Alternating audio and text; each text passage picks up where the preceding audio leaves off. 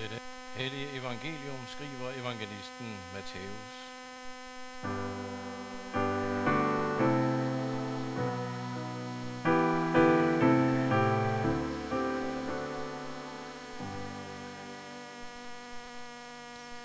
Jesus sagde, hvis jeres retfærdighed ikke langt overgår de skriftkloges og farisæernes, kommer I slet ikke ind i himmeriget. I har hørt, at der er sagt til de gamle, du må ikke begå drab, og den, der begår drab, skal kendes skyldig af domstolen. Men jeg siger jer, en hver, som bliver vred på sin bror, skal kendes skyldig af domstolen. Den, der siger raka til sin bror, skal kendes skyldig af det store råd. Den, der siger tåbe, skal dømmes til helvedes ild. Når du derfor bringer din gave til alderet, og der kommer i tanke om, at din bror har noget mod dig, så lad din gave blive ved alderet og gå først hen og forlige dig med din bror. Så kan du komme og bringe din gave. Skynd dig at blive enig med din modpart, mens du er på vej sammen med ham.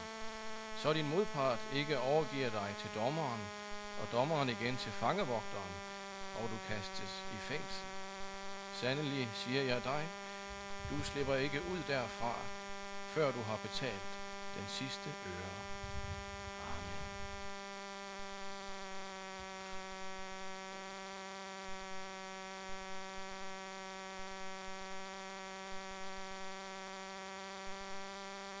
Kære himmelske far, tak at vi kan stå retfærdige for dig, for Jesu Kristi skyld. Amen.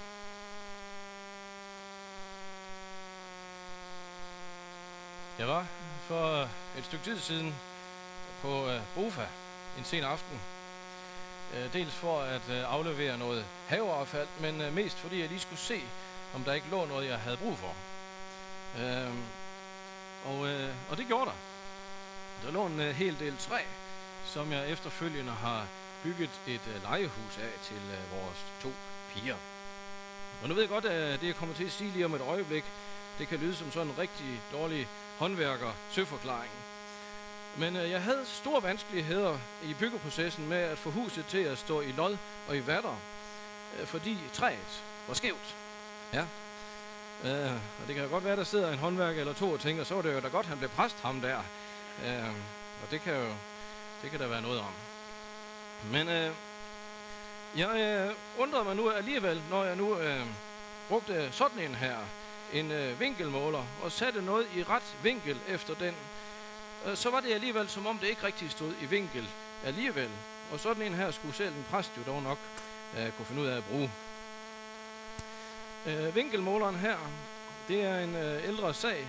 Den stammer fra, den er lavet i Vesttyskland, og øh, nogle af os ved jo, at, at noget af det, tyskerne laver, det er jo en vis kvalitet. Her tænker jeg særligt på et enkelt bilmærke, som går rigtig godt.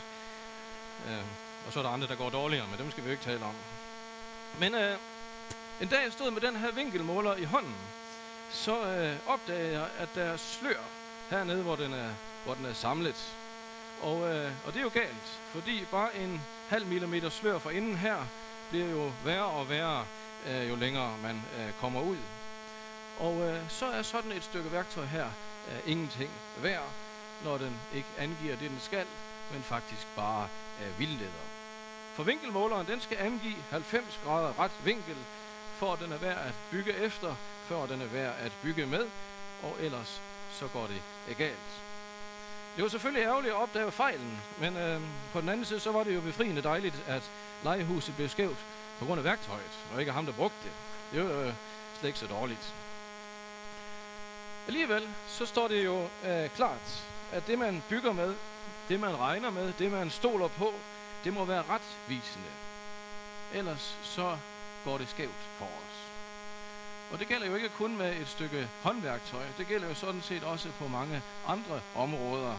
At det vi regner med, det vi stoler på, det vi bygger vores liv efter og bygger vores liv på, det må nødvendigvis være retvisende og sandt. Ellers så går det galt for os. Sådan er det også med himmeriget. At der som vi vil have del i himmeriget, og der som vi vil nå himlen, så må det der vejlede os, det vi sætter vores lid til, det vi tror på, Det må nødvendigvis være ret og sandt. Hvis ikke, så kommer vi på vildspor.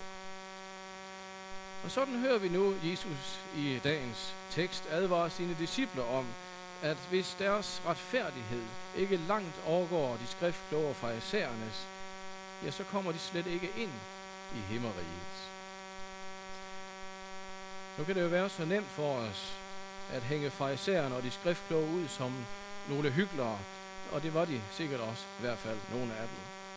Men mange af dem var ikke hyklere, fordi de forsøgte at springe over, hvor gærdet menneske set er lavest i forhold til det med Guds rige. Nej, mange af dem var ganske nidkære i deres bestræbelser på at leve efter og leve op til de religiøse love og regler. Problemet var bare, at selvom overlæggeren var sat endda meget højt, så var den dog sat af dem selv. Overlæggeren for at kunne kendes retfærdig for Gud. Den var sat højt.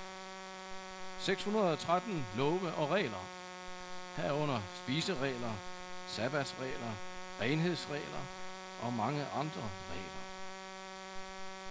Men problemet var, at resultatet af alle deres mange anstrengelser bare var deres egen retfærdighed. For udgangspunktet, det var ude af vinkel. For udgangspunktet var den fortjeneste, som de satsede på, og den retfærdighed, som de selv kunne nå, for den afhang af dem selv. Så Jesus han underviser sine disciple med de skriftkloge og farisæerne som eksempler, ved at sige, at hvis disciplene ikke langt kunne overgå de skriftkloges og de farisæernes, ja, så kom de slet ikke ind i himmeriget. I bjergprædikningen, hvorfra dagens tekst stammer, der følger Jesus det her op med helt konkret tale om, hvad det vil sige langt at overgå de skriftkloge og farisæernes retfærdighed. Det handler om vrede, om ægteskabsbrud, om skilsmisse, om at svæve, om at gengælde, om fjendekærlighed, om almisse, om bøn, om faste, om at dømme andre. Du kan alt sammen læse det i Matteus evangelie kapitel 5, 6 og 7. Men sammenfattende om det, de tre kapitler indeholder, kan vi sige, at det skulle gerne stå tydeligt for os, hvis vi læser dem, at det er umuligt at opnå det ved egen magt og kraft. Men det er et krav. Dermed så står du og jeg nu i dette øjeblik og ser ind i et umuligt krav, som Herre Jesus Kristus stillede sine disciple dengang, og som han også stiller os i dag. Nemlig, opfyld det loven kræver af dig, hvis du vil i himmeriget. Med farisæernes og de skriftloves nidkære forsøg på at opfylde det her, så kan vi jo nok regne ud, at nogenlunde, eller så godt jeg kan, eller jeg gør mit bedste, det slår ikke til. Faktisk slet ikke. Dermed så skulle det også gerne stå helt klart, at hvis udgangspunktet for vores retfærdighed er at finde i det, som vi selv formår, eller det, som vi selv sætter som overlægger, det vi selv kan opnå, så er vi på vej ud af en skæv kurs, og vores forhold til Gud er og bliver ikke ret. Derfor skulle vi gerne nå samme konklusion, som disciplene gjorde, dengang Jesus fortalte dem om, at en kamel lettere går ind i himmeriget, end at en, lettere går igen med nåløje, end en rig går ind i himmeriget. Nemlig, at det er umuligt. Det er umuligt for et menneske ved egen magt og kraft at opnå retfærdighed for Gud, at komme ind i himmeriget. Så længe udgangspunktet er, hvad vi selv formår for at opfylde loven. Og der er der sådan set kun to muligheder. Den første er, at vi kan forsøge at nedskrive Guds krav til det rimelige og det overkommelige. Eller vi kan erkende og bekende en absolut afhængighed af Guds nåde. At Gud ikke tilregner os efter vores fortjeneste, men efter Kristi fortjeneste. Og derpå i tro og tillid leve på det til Gud tilsiger et menneske, at han i Kristus skænker den, som tror, den retfærdighed Gud kræver.